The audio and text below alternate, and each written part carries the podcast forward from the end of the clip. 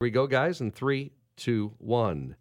Welcome in on this Saturday morning, another edition of Sports Medicine Weekly here on 670 The Score. I'm Steve Kashul, your Chicago Bulls radio host, joined as usual by my co host, Dr. Brian Cole. He is the head team physician with the Chicago Bulls, one of the team physicians for the Chicago White Sox, sports medicine specialist, orthopedic surgeon with Midwest Orthopedics at Rush and Rush University Medical Center. How was your week, Dr. Cole? It was awesome, Steve. Good, it was good, awesome. good. Trying to stay warm, just looking for spring, but it was oh, awesome. oh, awesome. my goodness. It's going to start getting there. I feel it, I mean, right? It's, it's supposed to. My, Yeah. son, my son was saying the other night, it's like everything just shifted to the right.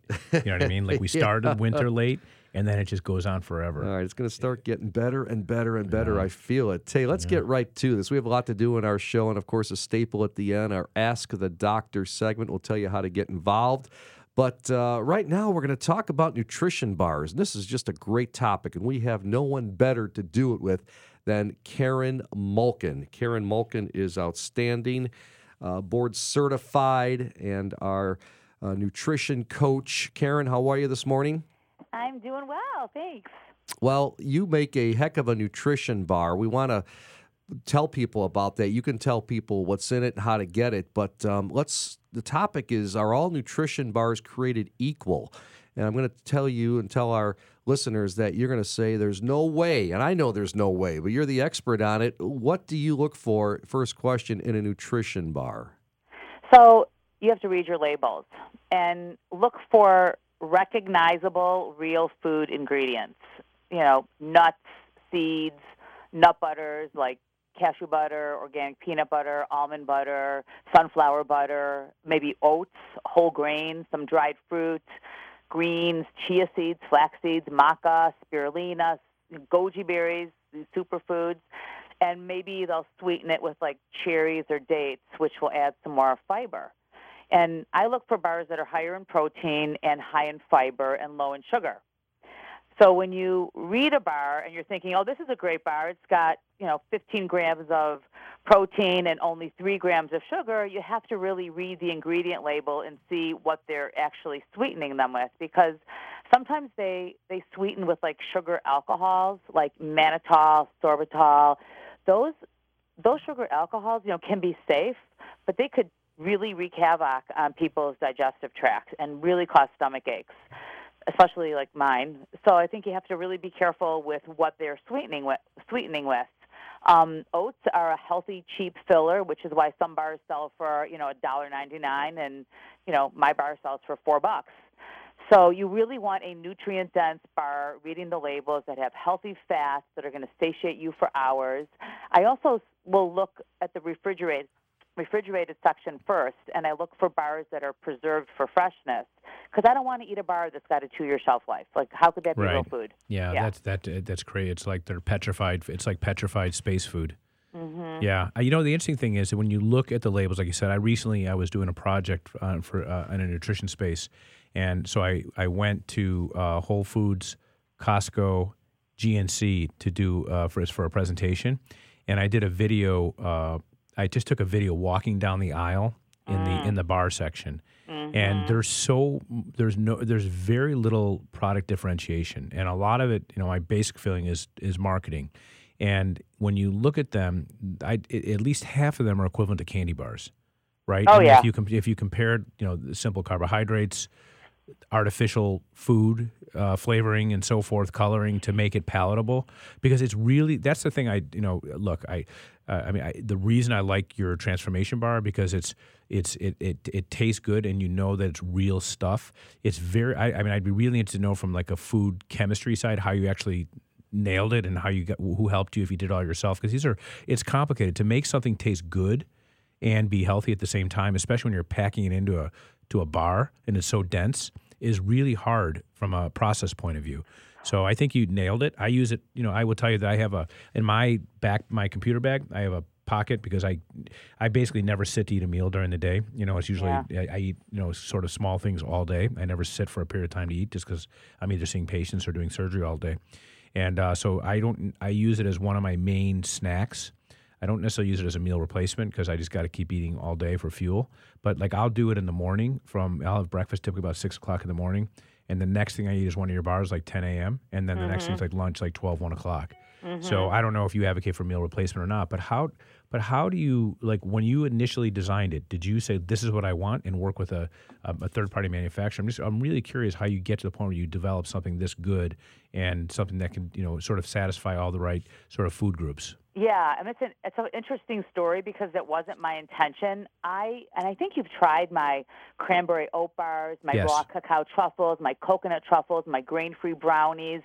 I make all these homemade snacks that are made, you know, with real ingredients and I meet with my clients and this is what I give them. I feed them and I give them healthy snacks to take home that need to be refrigerated and they want a bar. They said, "Do you have something? I, I'm going on vacation. I need a bar. Do you have something that I could give to my my teenager or my athlete to to a pre-workout before they have practice?"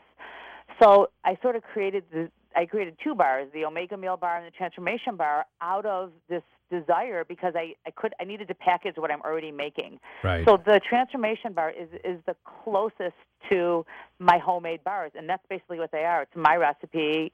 Found a place to make it, and you know, just you just go. You got to go back and forth a lot, but I think we nailed this one, and I just.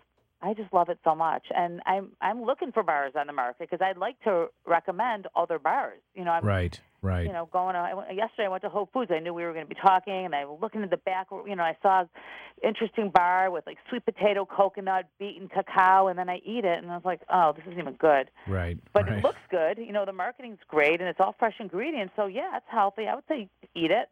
Um, but I just can't, I can't find one that tastes great and is also clean.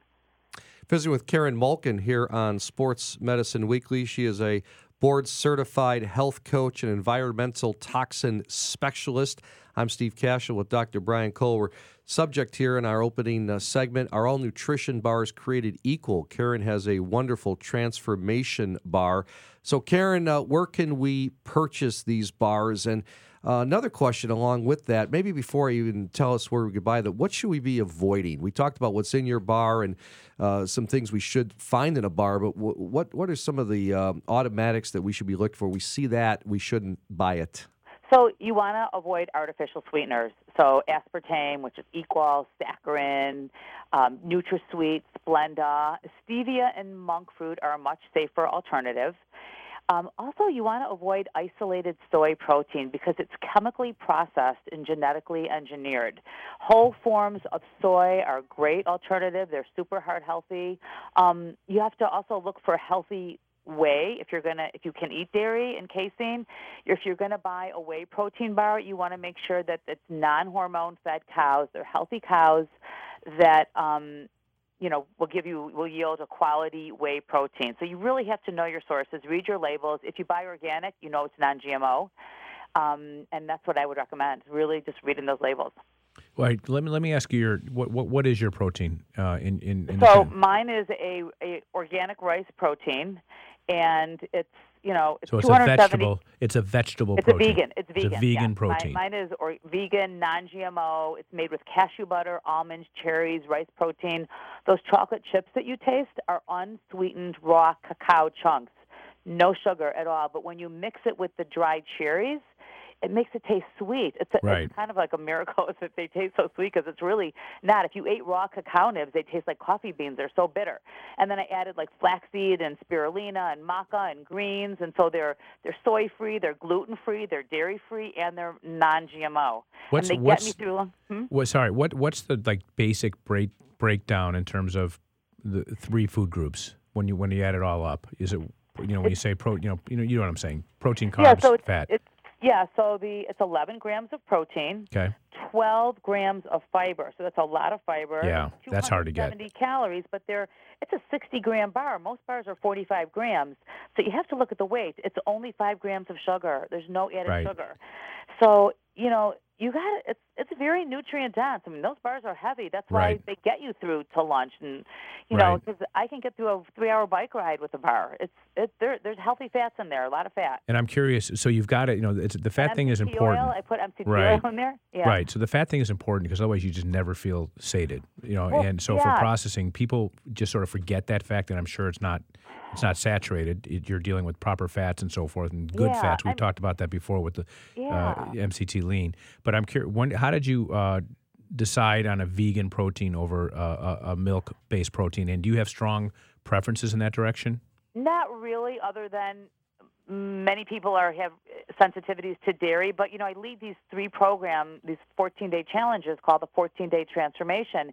And when we do that program, we do eliminate an experiment by eliminating gluten and Right. dairy and And sugar. lactose, yeah. So, so, I, so those transformation bars are cleanse friendly. Got it. And that's Got it. what when, That's a good when idea. somebody gets my cleanse, I send them a box of bars, and that's your three o'clock snack. Got it. I make it easy. Yeah.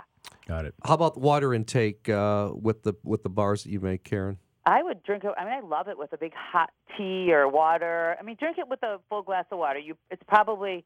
You, I- I'm guessing when you eat it, you want to have a drink with it. Yeah, they are delicious though, and I, I'm real Thank picky you. about those bars. And Karen, no, they are. They're delicious, and I feel like I'm eating something healthy, and Mm-hmm. uh, it's it's good stuff. So again, where can people buy them? They can buy them on Amazon. They can buy them on my website, KarenMalkin.com. East Bank Club has them. Good Uh, for there's you. A few, you know, Good personal you. trainers on the North Shore that have them, but my website and Amazon. And then I also have on my website, KarenMalkin.com, 450 free recipes.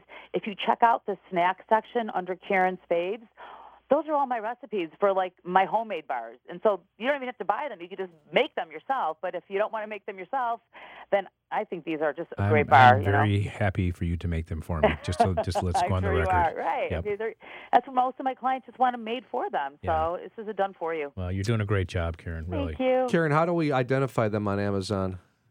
Um, oh, Karen's Transformation Bars. There you go. Might even Okay. be Karen's Super Transformation Superfood Bars. Good stuff. You got- Karen's Natural Superfood Bar Transformation. Yeah, it's on there.